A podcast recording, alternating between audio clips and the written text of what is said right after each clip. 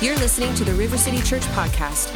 Our desire is that you know Jesus, experience freedom, find community, and discover purpose. For more information, check us out on social or visit us at rivercitychurch.co. Here's the message. Continuing our series called On Purpose on purpose. And uh, today we're in the last part of the story of the temptation of Jesus. And uh, if you got your Bibles, we're in Matthew chapter 4. Matthew chapter 4. And if you missed any part of this series, I'd encourage you to go back and listen to what you missed. And uh, we have our podcast online. It, uh, you can listen on Spotify, Apple, iTunes. But uh, this is the third part. And uh, the message title, if you're taking notes, is Isn't There a Shortcut? Isn't There a Shortcut? My, my, my mom and I have had a disagreement ongoing for about 25, 30 years. Uh, I know I'm going to get in trouble after she hears the podcast today. Um, but, but there's two things my mom loves. One is a discount. So she can get any, it, like, she just went on a great trip for their anniversary and, and they, she loved it. They had a great time. She could not stop telling me about what a great deal they got. So that's, that's the first thing. But she also, the big one for years has been this is where we have the disagreement is directions. Like she loves a shortcut. And the problem is, what she thinks is a shortcut and what I think are a shortcut are two different things.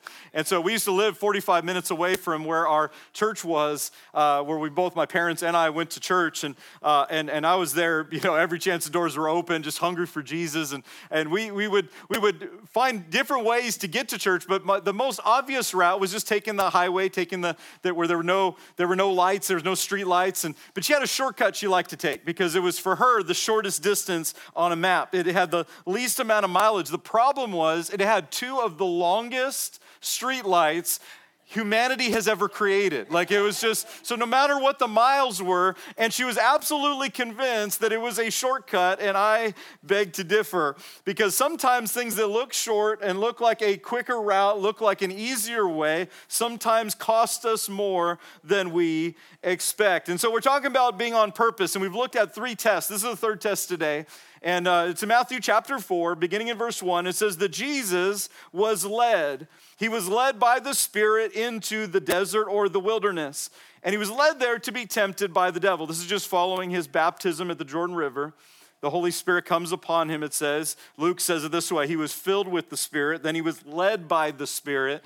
Uh, and, and, and the end result of what's going to happen here is that he would be, he would come out of the desert or the wilderness in the power of the Spirit. But it's in between this place where he's tested. It's in this in between space between where he's been and where he was about to go before his public ministry and, and healing the sick and opening blind eyes and all the things that Jesus would do, both as fully God, the Son of God, but also fully man, the Son of Man. And, and, and so Jesus came and, and in this in between season in the desert, he's tested. And there's two purposes of the test. The first is what the enemy's trying to do, here called the devil. And, and he's actually given three names here uh, the devil, the tempter, and Satan. Uh, and, and, and, all of these indicate his strategy. He's the adversary, he's the accuser, uh, and he's also the tempter. And the reason why Satan tests is always to undermine, destroy, deceive, to steal, and kill in our lives. That's always why the enemy has nothing good planned. Like, like, like uh, Pastor Jason said when he was leading worship, he said, You may be leaving here and going to somewhere dark. I don't know what he's got planned for lunch, but. But, but you may be going somewhere dark, but you're declaring the name of Jesus in dark places, and the enemy brings darkness to steal, kill, and destroy. Always. But, but here's why God tests. Did you know God has tests? God has tests, but they're for a very, very different purpose. God's tests and the purpose for, for the Holy Spirit leading Jesus into the wilderness is why God tests us. God's tests are always for qualification and promotion. In other words, God wants to do something in our life, but He wants to develop us, transform us, prepare us to be able to handle what He wants to do. And for the end result, which in this case Jesus comes out in the power of the Spirit, the end result always requires a process, always requires testing. The devil tests to destroy, God tests to prepare and promote. Verse 4, uh, or verse 2, excuse me, when Jesus had fasted for 40 days and 40 nights, afterward he was hungry. Now, when the tempter came to him, he said, If you are the Son of God, command these stones to become bread. Jesus answered, he quotes Deuteronomy. He says, It is written, Man shall not live by bread alone, but by every word that proceeds from the mouth of God. The first test we looked at is the test of appetite. The first test on your, in your purpose, the first test in your calling, the first test in, in entering into the, the next level in what God has for you is always in the area of appetite. The issue is at the test of appetite will we try to feed legitimate needs in our life from an illegitimate source? Satan says, well, why don't you just take the shortcut? Why don't you turn this stone into bread? Jesus is hungry. He has a natural, legitimate need, and yet the test was fill it from an illegitimate source do things out of God's way, out of God's timing. And that's why we looked at the importance of the way to overcome that is the test or, or, is the means of self-control. Self-control is when we can say no to the illegitimate source to be able to say yes to something better. And so uh, then the, the second test or temptation comes. It says the devil took him up into the holy city, Jerusalem, set him on the pinnacle of the temple, and said to him, If you are the Son of God, throw yourself down. Like, this is a weird test to me because I get the bread. I get, I'm hungry, bread. I don't get, jump off the cliff. Like, like that's the second test, but here's what he says throw yourself down if you are the Son of God. Prove you are who you say you are. For it is written, He shall give His angels charge over you, and in their, their hands they shall bear you up, lest you dash your foot against a stone. And Jesus said to him, It is written again, You shall not tempt the Lord your God. The second test, which we looked at last week, is the test of insecurity. If you're going to step into the purpose of God, go to the next level in God, there's going to be a point at which you're going to have to deal with the issue of insecurity. That voice in the temptation that says, prove yourself. Prove yourself to them. Prove yourself to others. See, if, if the appetite test deals with whatever feeds me, controls me, then the second test, insecurity, is whatever I perform for controls me whose opinion I perform for, even trying to prove things to myself. I'm gonna be different. I'm gonna make it. I'm gonna go forward. I'm gonna do things the right way. And when we try to prove for something other than living for the purpose of God, we do so out of a place of insecurity. The third temptation is what we're gonna look at today, and it's, it's, the, it's the test of ambition. The test of ambition. And Again, verse 8 the devil took him up on an exceedingly high mountain, showed him all the kingdoms of the world and their glory. He took him on the mountain. Listen, sometimes your tests are in difficult seasons. You know, there's been some seasons of my life that were really hard. Maybe you're in one right now. And in a tough place, I think, man, those were places where I drew near to God because I knew I needed Him. But you know, there's just as much of a test on the mountain as in the valley. Sometimes many people can serve God when they're going through something difficult because they go, man, I'm going through hell. I need Jesus. I need God. But then when they go to the mountaintop and things are going good, they forget God. They forget the hand of God. They forget the God whose blessing is the God who brought them there. And, and, and so the temptation is he brings them on this high mountain. He says, Here's all the kingdoms. All of this I will give you, verse 9. All of it if you just do one thing. Just one little thing fall down and worship me. The devil's always after one thing, and it's to redirect worship away from the only one who's worthy of it. If the first thing is whatever feeds you controls you, and the second test is whatever I perform for controls me. The third one, the test of ambition, is all about this that whatever captures my heart controls me. And, and, and, and we're going to look at something here because here's what happens. He offers him, he says, All of this, all of it, I'll give to you. Just worship me. And, and Jesus responds, Away with you, Satan, for it's written, You shall worship the Lord your God and serve him only. I think all of the tests, all of the temptations of the devil were all to bring it to this. Like, this is the long game. This is what he was after all along. In fact, I believe it's what he's always been after. He's always been after the issue of redirecting your worship. And when it comes down to it, if you didn't realize this, the devil is patient enough to play the long game in your life and mine. If he can't have you now, he'll wait until an opportune moment. I've seen people 5, 10, 20 years down the road once be strong in their faith and then be easily taken aside by something that seems so small, but over time he found a way to redirect, a way to tempt, a way to just get them to make small compromises. And I think there's something we have to recognize. I, I, don't know if you've ever watched uh, Fear Factor. Anybody ever watched Fear Factor? A couple of you remember Fear Factor? Okay, so, so you were offered $50,000 if you would just do something that you were afraid to do. And usually it was something like this you know, you'd have to climb a tall building or jump out of a window with a, a, a, a, cable or something. I mean, just some ridiculous thing. Or the worst ones weren't that for me. It was the, you know, eat a, a cockroach. Or, or put spider, like they'll put you in a tank and fill it with snakes. And like you gotta stay in the tank with all the snakes for three minutes. And if you can make it to the very end of the show, you can win. That's the price. You can win $50,000. What would people do for money? What would people do? In fact, I'm gonna ask you do you have a number? Like if I told you, hey, you, you just eat those cockroaches uh, or, or jump in that vat of snakes and you only have to do it for three minutes and you'll get $10. Most of us go, that is like, I can't even buy a box of cereal for $10. but, but if, you, if, if somebody offered you enough, like, like they're a million dollars to get in that tank of snakes, and you're like, well, how long? I mean, I guess, you know, eat the cockroach. Like, eh, I, once you get past the crunch, it's not such a big deal. Okay, I know, I'm sorry. I got and, and, and but here's the, here's the issue there's a price.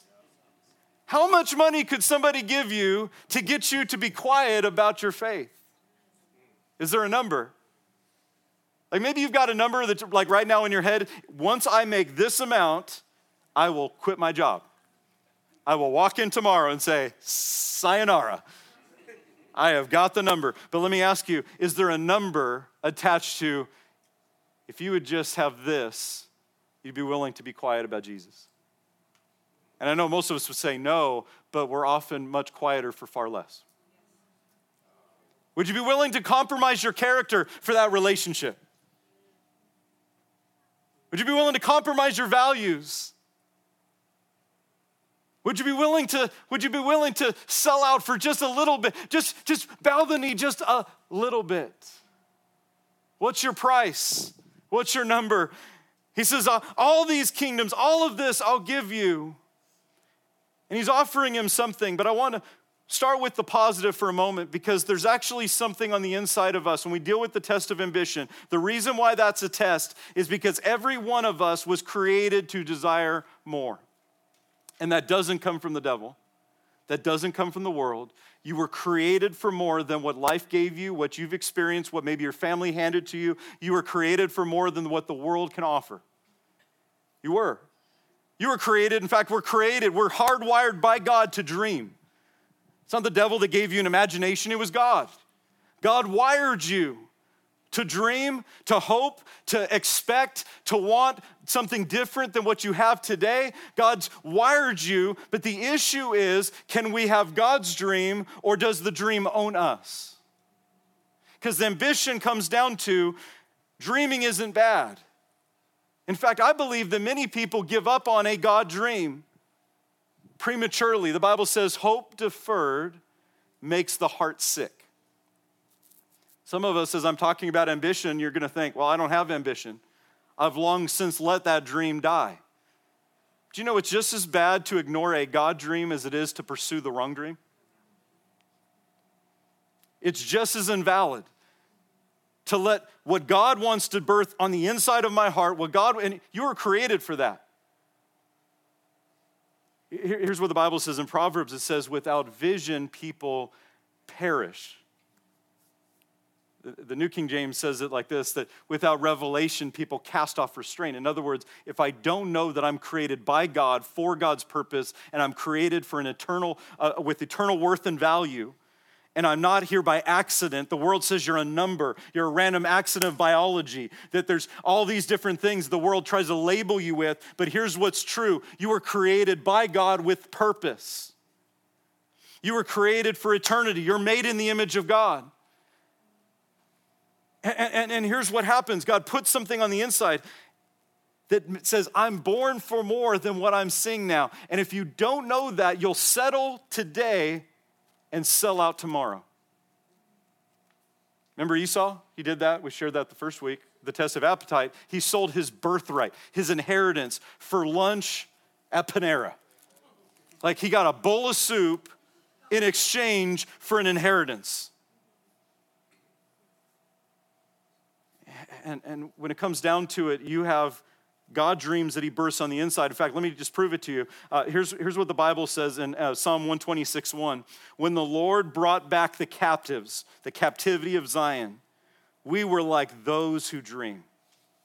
He brought back those who had been taken away from their homeland, the promises, all of it, and they were now in their wilderness. They were brought out of that, but now they began to dream again. He says, When the Lord brought us back from, from a faraway land, from captivity in Babylon, we started to dream again. You know your heart is healthy and getting healed because you start to dream when you're when you're when you're bound and you can't see a way forward when you're burdened by by offense and and failure and shame it's hard to see a future. Devil comes along and says who do you think you are? Dreaming like that. With your history and your background and who do you think you are but dreaming's from God. Dreaming's good. In fact, let me, let me show you. Uh, Joel chapter 2 talks about the outpouring of the Holy Spirit, and here's what it says I shall pour out my spirit in the last days. Your sons and daughters will prophesy, and old men shall dream dreams, and young men shall see visions. And I know it's talking about spiritual dreams, how God communicates through those things. But I don't I, I, think it's interesting that he doesn't just say young men shall dream dreams, he says old men. Because sometimes we've lived long enough in life to stop dreaming. It's too late. Failed too much. Made too many mistakes. Missed my opportunity. Dreaming is from God. Daniel 2, uh, we won't read all of this for time, but Daniel 2 describes what happens. We, looked at Daniel during the test of the appetite, how Daniel purposed in his heart that he wouldn't defile himself. He pre decided before temptation this is my values, and this is where I'm standing my ground.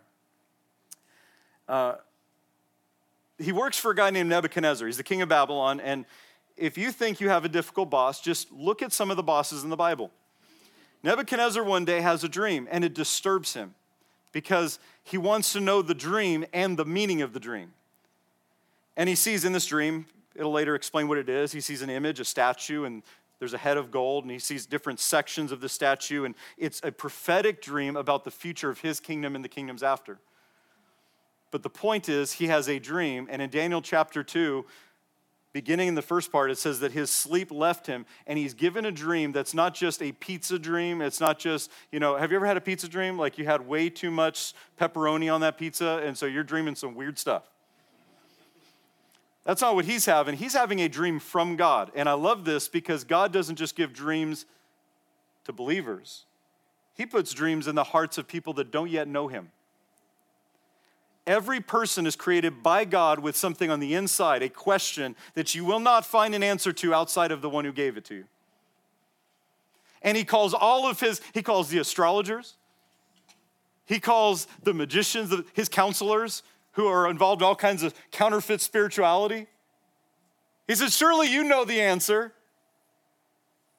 He calls all of his multitude of all these people, brings them together, and he says, What is my dream? And if you can't tell me my dream, you're all a bunch of phonies and you're gonna die for it.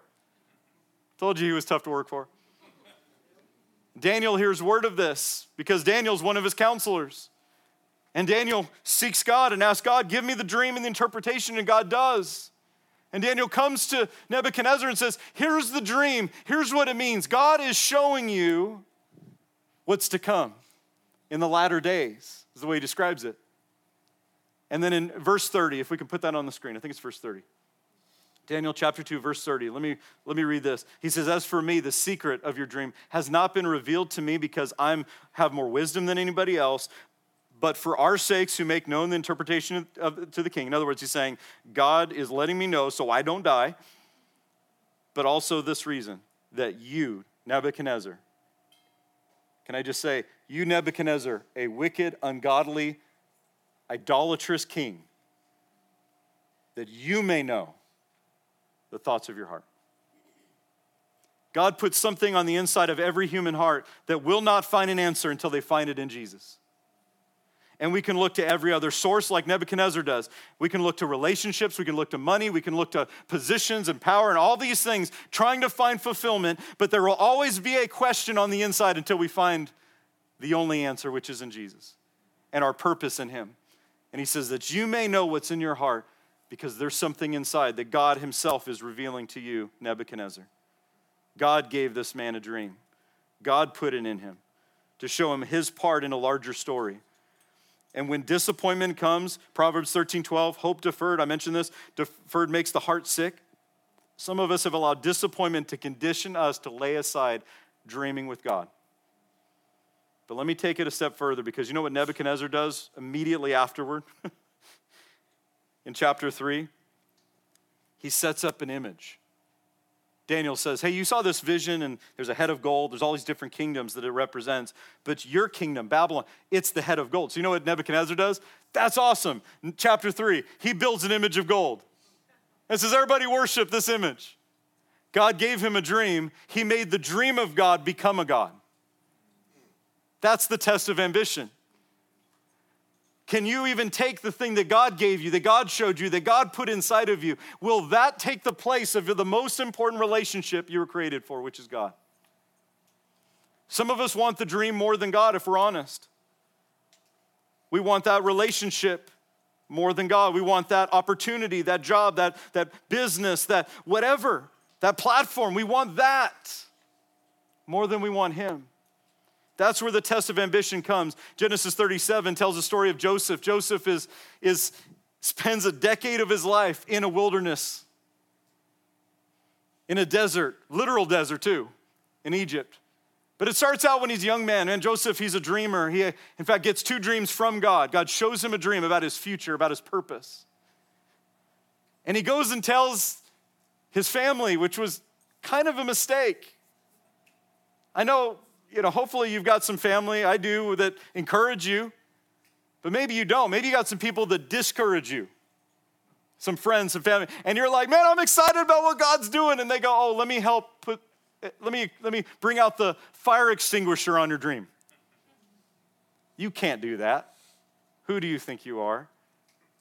And, and, and his brothers accuse him and mock him. And they actually call Joseph. Joseph walks up to him and they say, Look, the dreamer's coming. Look who it is. People who've let their dream die will always attack people who still have one. So I got to be careful who you share that with. I don't tell everybody everything that God's put in my heart, neither should you. Joseph tells his brothers, and his brothers plot to kill him. One of them says, Hey, let's not kill him, let's sell him into slavery. They do. And he spends the next decade of his life first a slave, then a prisoner, and, and he's held captive, but he still has something on the inside. I want you to see this. Psalm 1, I think it's Psalm 103. If we can put this on the screen. Sorry, 105. Verse 17. God sent a man before Israel named Joseph, who was sold as a slave. I know what people meant to do to him, but God had a purpose. They hurt his feet with fetters. They laid him in irons until the time that his word came to pass the word of the Lord, what's that word? Tested him. So, so what does that mean? It means that he spends 10 years of his life, and along those 10 years, he was offered some shortcuts. His boss's wife tried to make an advance on him. Desperate housewives of Thebes. and, and all along the way, Joseph is convinced of who he is and who his God is, even though nothing in his circumstance looks like the dream. Because that's the place the, the enemy always offers the shortcut. That will never happen. Things will never change. Take the easy route. Just bend the knee. Nobody will even know it. Who's around to see it? It'll just be you and me. That little compromise, that little shortcut, that little change that, that you just, just nobody will know. And Joseph stays faithful to God, and God's able to promote him. He actually becomes the second in charge of all of, of, of Egypt. And God uses him to save a nation. But why could he, God use him for all of that? Because in the midst of his wilderness, he was tested. And he was prepared and he was transformed. The word of the Lord tested him. That word test is, is like we would have metal fused together to strengthen it It's in the place of the desert where the enemy offers you a shortcut, but you can still say no, where your character becomes stronger, where your faith becomes stronger, where your prayer life grows, because you don't see a way to make it happen, but you trust God. Where you don't see how your family's gonna be transformed, but you trust God in the in between space. And that's where the enemy offers a shortcut. It's where he comes to Jesus, and here's what he says All these kingdoms, all of this, I give to you. What is he offering Jesus? Do you know what he's offering him? He's offering him a crown without a cross. He's saying, I'll give you this. What's your ambition, Jesus? What's your desire? Is it the world? Is it the is it it's the, the kingdoms of these people? And of course, you know, Satan misunderstands. Jesus didn't come for an earthly kingdom. He came to seek and save what was lost. But I want you to understand, we often, because of ambition, miss purpose. Satan offers him the shortcut, and he's saying, I'll give you the crown, and it won't even cost you the cross. It won't cost you the cross. Just bow your knee, take the shortcut, take the easy road. Do you know that God brings things into my life, and so does the enemy?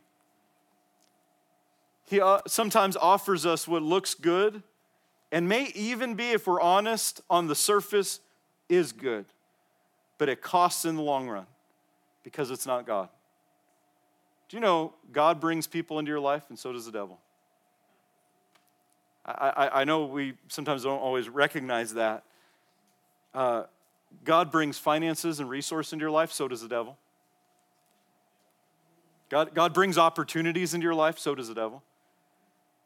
So, so if both are bringing things into your life, how do you know which one's right? Why would God bring these? Well, God brings these things to be a blessing in my life. God brings people into my life, relationships in my life to bless my life. God brings, God brings opportunities in my life for purpose. The enemy brings opportunities for distraction. It's quiet in this church today. It'll be much more fun next week, I promise. We'll be out of the wilderness. but, but I want you to catch this because this is so important. The test of ambition is the test of will this dream hold me? And how do you know the difference? I, I told you last week we have the Word of God to be the divider, the discerner of the thoughts and intents of the heart. Because there's some things, man, I really want. In fact, here's, we think we're sophisticated. Because, like, you go to another country maybe in, in, missions, and you'll go to a nation that has idolatry out in the open. And, and, and there's places still in the world where at a certain time of day, they'll, they'll ring a bell and a cart will pull an idol, a statue that generations have bowed down and worshiped at lunch hour. Happens all over the world. And we think, well, I'm not that, like, we're, we're, we're, we're more sophisticated than that. But can I just tell you, our idols aren't as obvious, but they're no less potent, no less powerful to capture our heart. What's an idol? Sometimes the idol is whatever doesn't bring God glory. Sometimes the idol is it's it's it's it's the thing I stepped around God to get. I want that relationship so bad, I'm going to ignore God's voice, ignore the counsel, ignore godly wisdom around me, and I'm going after that person. And then five years later, I'm going to need a whole lot of counseling. I've been in this a long time, guys. but I'm telling you that because there's something, not all that glitters is gold and a relationship with Jesus and allowing the truth of the Word of God to cut through all of the stuff helps me to recognize God, this is what you want for my life, and this is what you have, and, and, and, and your dream is better than what I would settle for. He offers him if he would just worship. He says, All of this will be yours. If you'll just bow down, if you'll just give it to me. Here's some other things I think can be an idol uh, it's, it's what I step around God to pursue, it's also what I'm willing to compromise to get. And anything I compromise to get, I will one day lose. That's a promise. And here's a less obvious one, and probably a more relevant one for most of us. Many times, even unfortunately in my life, I've found that there's some things I think I can't have joy, I can't find joy until I have this. I know you've never said that. But I can't have joy until this happens. That's an idol. it's an idol if I can't walk away from it. God begins to speak to you to lay something down, to step away from something, to, to and it's like, oh no, God. is there anything else I can do? Have you ever tried to make a deal with God? Like, God, I'll obey you in all of this other stuff. Just don't ask for that. Okay. Let me give you a few things to pass the ambition test. Number one is give everything to God. I, I, would add this give everything back to God. What do you do with the dream God gave you? Give it back to Him. What do you do with the dream that's died and seems impossible? Give it back to God. What do you do with the dream that you're walking in right now, but you don't know if you can keep it? Give it back to God. What about the stuff that I didn't start out right? I didn't start out with Jesus at the center of my marriage. I didn't start out with Jesus in my business. I didn't start out with God at the center of, of, of my life. Give it to God.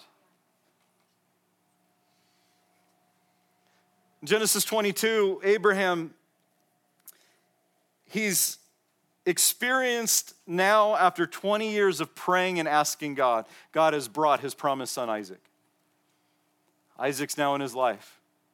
Everything he's hoped for, everything he's ever wanted has come to pass in this one child. And one day he wakes up, and here's what God says to him. In Genesis chapter 22, we won't read it all for time, but I'd encourage you to look at it. God speaks to Abraham one day and he says, Abraham, yes, God, I want you to give me your son. In fact, here's how God says it your son, your only son whom you love. And you know what Abraham does? Abraham does something that I think is the key to true obedience. Because I, I've decided I'm going to stop procrastinating tomorrow. Delayed obedience actually isn't obedience. And a lot of times, in, at least in my life, there's been times where God's asked me to do something hard and I try to figure it out. I'm like, well, maybe it was the pizza. God is it really, and, and, and then we talk ourselves out of faith. You know what Abraham does? Early the next morning, he gets up and goes and follows what God said. He packs up Isaac, he packs up his stuff, and Isaac at this point is actually a young man, not even a child. And he goes to the mountain and he comes to a place, one of the mountains of Moriah, and God's, God shows him the place he's going to take him. And when they arrive at the destination, Abraham turns to the servants that are with him and say, "The boy and I are going to go up on the mountain and we are going to worship the Lord there and then we'll come back to you."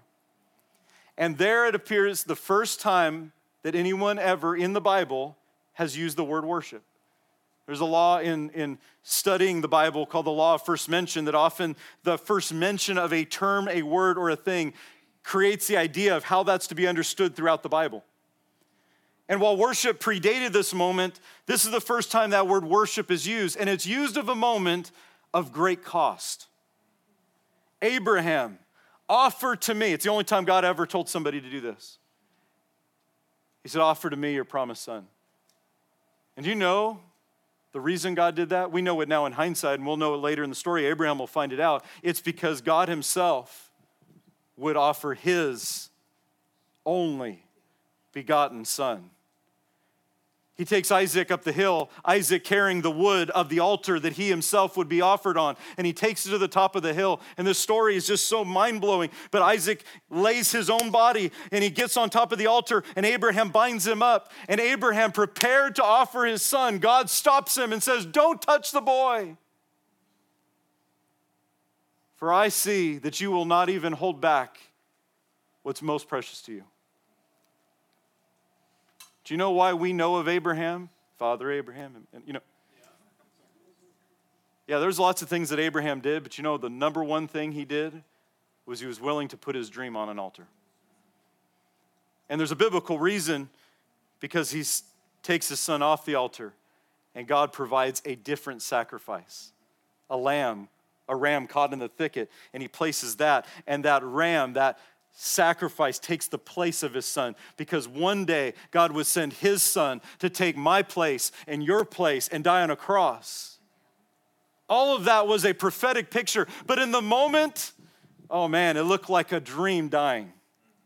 It looked like all of Abraham's hopes and all of his ambitions and all of his expectations for the future were about to be laid on an altar and were lost forever.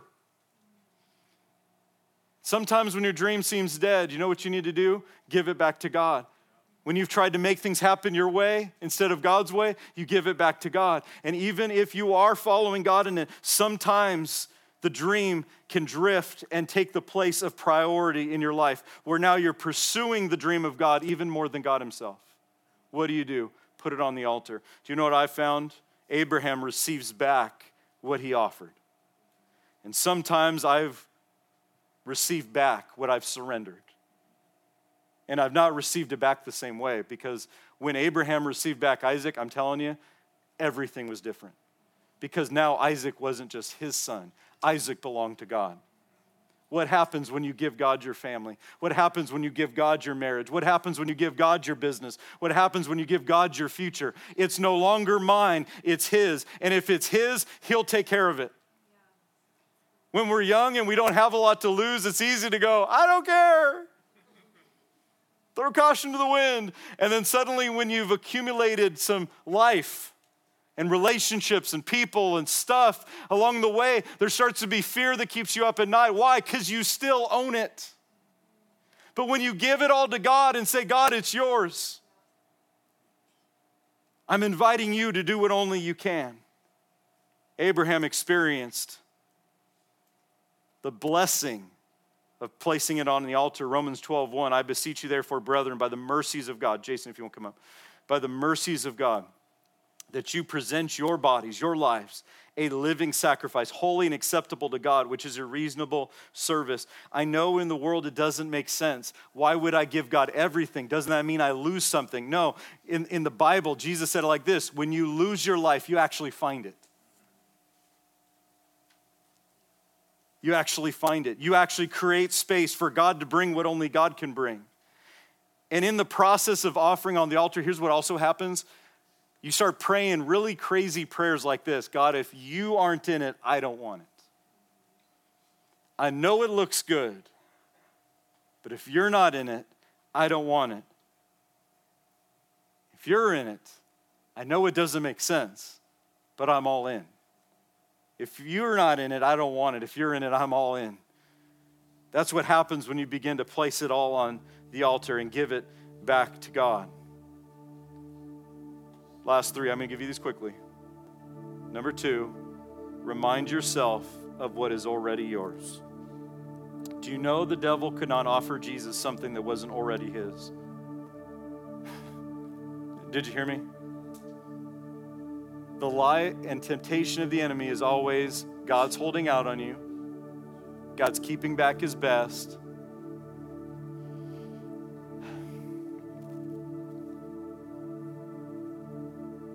The last book of the Bible will say this The kingdoms of this world have become the kingdoms of the Lord and his Christ. Psalm 2, before Jesus showed up on the scene in Jerusalem, before he showed up in that moment where Satan would offer him all the kingdoms of the world, do you know what it says in Psalm 2? The Father speaking to the Son, Ask of me, and I'll give you the nations for your inheritance. Nations don't belong to the devil. Everything is already his. So if you realize what you've already got, you won't settle for something short term.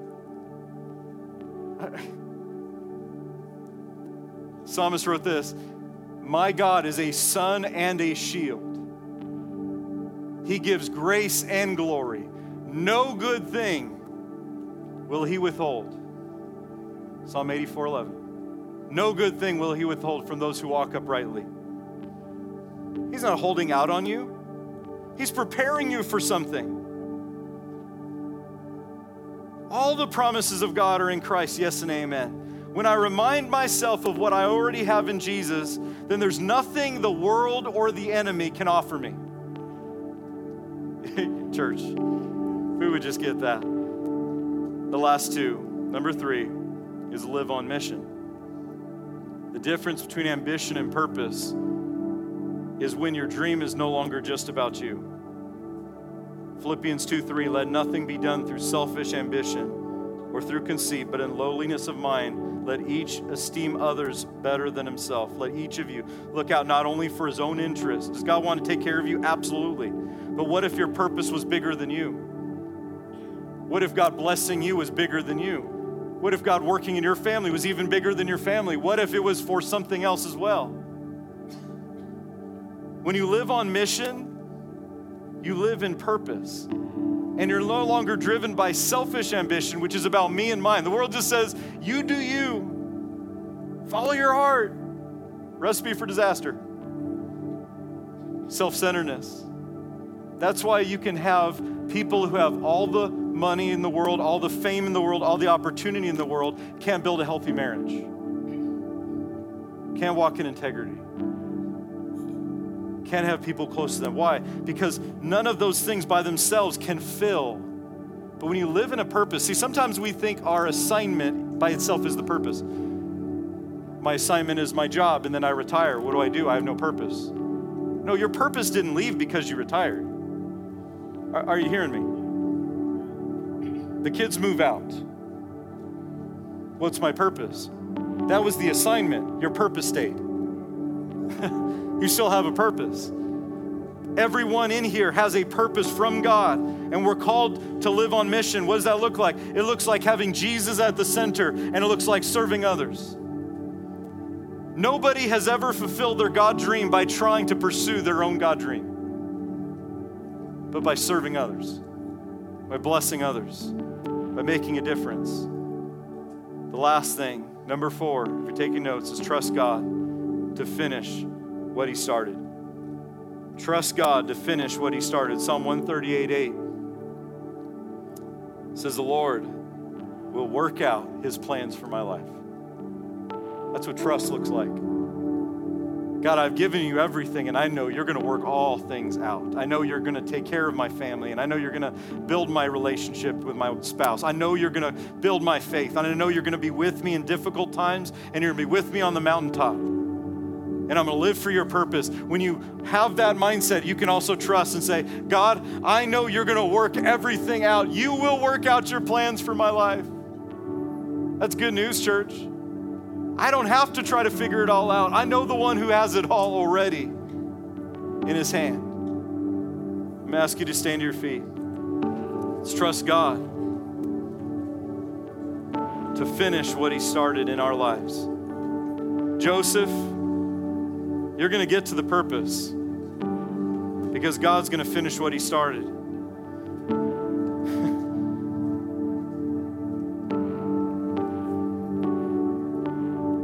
want to pray for two things today. Before we go, we're going to eat, hang out, connect, pray with each other, all that, whatever you need right now. But I, before we do that, I want to give you an opportunity because I believe that in this room, and there's some stuff that maybe has captured your heart. And the way to fulfillment, the way to peace, the way to freedom is by giving it to God. I'm going to ask you to do this. If you bow your heads and close your eyes, no one looking around. You say, Brian, some stuff's captured my heart. Today I want to give that back to God. Maybe it wasn't even a bad thing. Maybe it was even a God thing. I've had to give God my dreams from Him. And I found out that in the surrender, God did something in me that often prepared me for what He was trying to bring in my life. But it was at the altar that everything changed was at a moment of offering to God what was controlling and what was capturing my heart most, what I was worshiping instead of God, what I was pursuing instead of God. With no one looking around, if you say, That's me, Brian, right now, I've got some stuff that's captured my heart, and today I'm ready to surrender it to Jesus.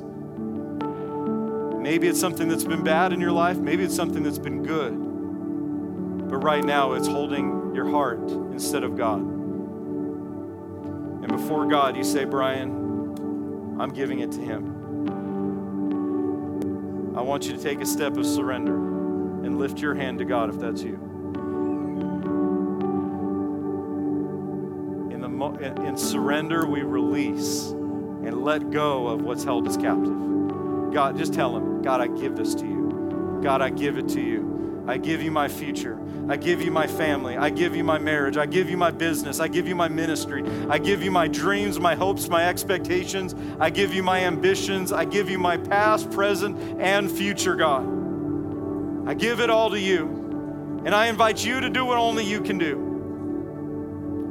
Just give it all to Him. God, we love you. You're going to work out your plans for our life. We trust this message encourages you in faith and in your relationship with Jesus. To learn more about River City Church, find us on social or visit us at rivercitychurch.co.